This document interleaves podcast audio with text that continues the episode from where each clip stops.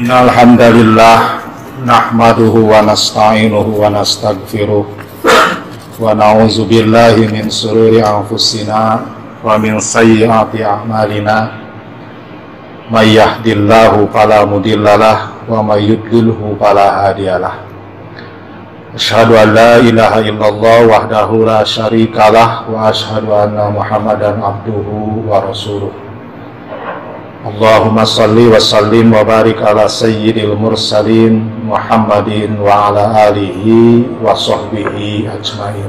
Amma ba'du. Faya ibadallah ittaqullaha haqqa tuqatih wa la tamutunna illa wa antum muslimun. Sidang Jumat terhimakumullah bersyukur kita kehadirat Allah Subhanahu wa taala masih diberikan kesempatan untuk menikmati ibadah Jumat dalam suasana yang berbahagia ini Salawat dan salam mudah-mudahan senantiasa dilimpahkan kepada junjungan kita Nabi Muhammad Sallallahu Alaihi Wasallam beserta seluruh sahabat, para tabiin dan mudah-mudahan sampai kepada kita semua selaku umatnya yang senantiasa berupaya untuk mencontoh segala suri tauladannya. Sidang Jumat rahimakumullah umumnya ketika kita mendengar kata sabar itu senantiasa dikonotasikan sebagai uh, sesuatu yang pasif, tidak aktif atau mungkin dapat dikatakan nerima apa adanya. Padahal hadirin rahimakumullah, Allah Subhanahu wa taala justru memerintahkan kepada kita semua untuk meminta pertolongan dengan sabar dan sholat dalam segala hal. Dalam setiap kasus, dalam setiap permasalahan, kita diperintahkan oleh Allah Subhanahu wa taala tanpa kecuali yaitu dengan sabar dan sholat. Di dalam surat Al-Baqarah ayat 45 Allah Subhanahu wa taala berfirman A'udzubillahi minasyaitonir rajim Bismillahirrahmanirrahim. Wasta'inu bis-sabri was-shalah wa innaha lakabiratun illa alal khashiin. Dan mohonlah pertolongan bisobri wassalah yaitu dengan sabar dan sholat wa innaha lakabiratun illa alal khashiin. Sekalipun sholat itu sangat berat kecuali bagi orang-orang yang khusyuk. Di surat yang sama di ayat yang lain ayat 153 Allah Subhanahu wa taala juga berfirman Ya ayyuhallazina amanu sta'inu was-shalah innallaha ma'asyabirin Perintahnya sama dan kemudian diakhiri oleh Allah Subhanahu wa taala innallaha sesungguhnya Allah ma'asyabirin beserta orang-orang yang bersabar di dalam surat Az-Zumar ayat 10 Allah Subhanahu wa taala bahkan berfirman, "Innama yuwaffas sabiruna ujurahum bighairi hisab." Sesungguhnya orang-orang yang bersabar itu uh, akan diberikan oleh Allah Subhanahu wa taala pahala yang berlipat bighairi hisab dengan tanpa perhitungan. Bahkan di dalam surat Al-Anfal ayat 65, hadirin rahimakumullah, mungkin ini kedengarannya agak klinik. Ya ayuhan nabiyyu harridil mu'minina alal kitab. Wahai nabi, ajaklah atau gelorakanlah orang-orang mukmin itu untuk bertempur di medan pertempuran. Iyyakum minkum isruna sabirun kalau seandainya ada di antara orang-orang mukmin itu 20 orang saja yang bersabar, yang bumi mi'atain, niscaya dia akan mampu mengalahkan 200 orang lawannya. Wa iyyakum minkum mi'atah yaglibu alfa minal lazina kafaru. Kalau seandainya di antara orang-orang yang beriman itu ada 100 orang saja yang bersabar maka yang 100 orang yang bersabar itu akan mampu mengalahkan lawan sebanyak seribu orang. Di annahum qaumul la yafqahun.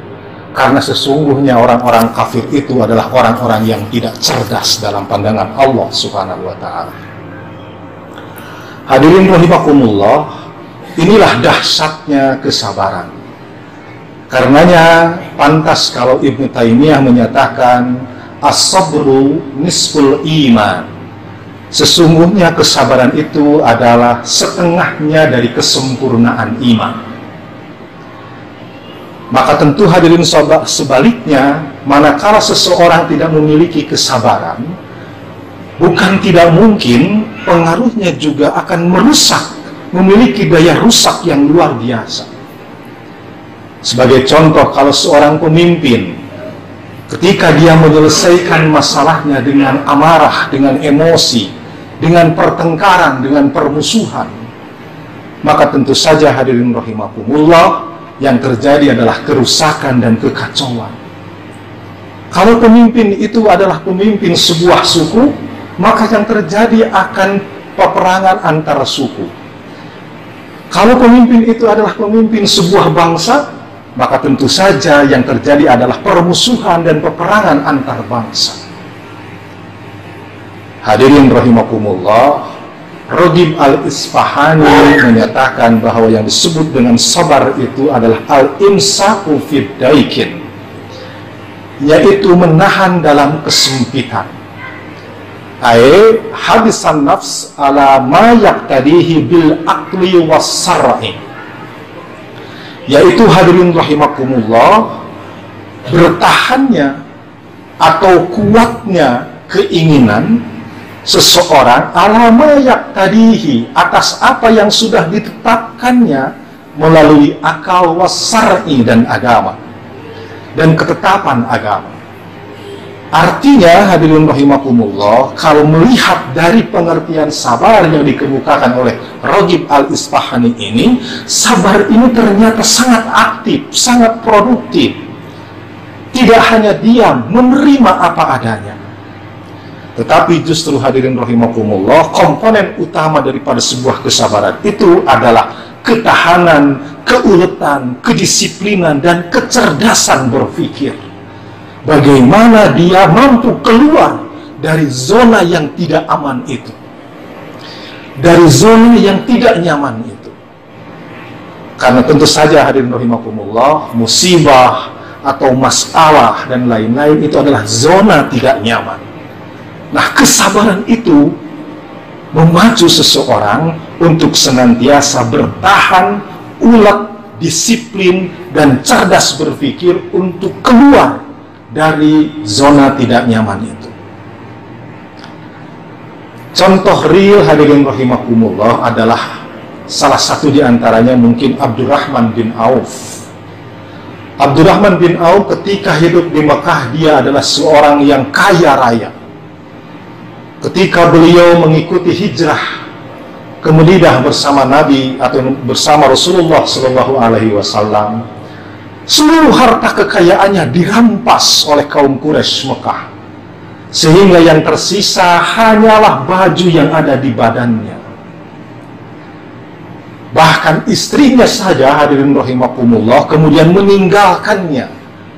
Dia tinggal di Mekah dan kemudian apa, e, menelantarkan suaminya pergi ke Madinah. Sesampainya di Madinah hadirin rahimakumullah Kemudian Rasulullah Shallallahu Alaihi Wasallam mempersaudarakannya dengan Sa'ad bin Rabi. Apa yang dikatakan oleh Sa'ad bin Rabi? Wahai Abdurrahman, kami memiliki kekayaan yang sangat besar, yang sangat banyak. Ambillah setengah dari kekayaan kami untuk engkau pergunakan. Bahkan kalau mungkin, kalau engkau ada yang berkenan, kami juga memiliki beberapa istri. Ambillah salah satu di antaranya tetapi apa jawaban Abdurrahman bin Auf hadirin rahimakumullah? Tunjukkan jalan untuk ke pasar. Tunjukkanlah jalan ke pasar. Setelah itu hadirin rahimakumullah dengan ketahanannya, dengan keuletannya, dengan kedisiplinannya, dengan kecerdasannya Abdurrahman bin Auf kemudian merubah dirinya menjadi orang terkaya di kota Medina. Bahkan tiga kali setiap hari orang-orang Medina berkumpul di rumah Abdurrahman bin Auf. Di pagi hari orang-orang Medina berkumpul di Abdurrahman bin Auf adalah untuk meminjam uang, meminjam modal. Di tengah hari orang-orang yang tadi meminjam uang itu mengembalikan uangnya kepada Abdurrahman bin Auf.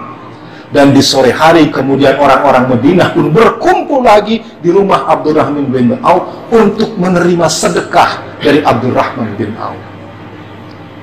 Inilah hadirin rahimakumullah maka pantas kalau seandainya Allah Subhanahu wa taala tadi dalam tanda kutip semacam klinik klinik begitu ya. Seandainya ada 200 orang-orang mukmin yang bersabar, maka dia 20 orang orang mukmin yang bersabar, maka sesungguhnya dia akan mampu mengalahkan lawan di medan pertempuran sebanyak 200 orang musuh. 10% hadirin rahimakumullah lawan orang-orang yang bersabar ketika berada di tengah medan pertempuran. Barakallahu li walakum.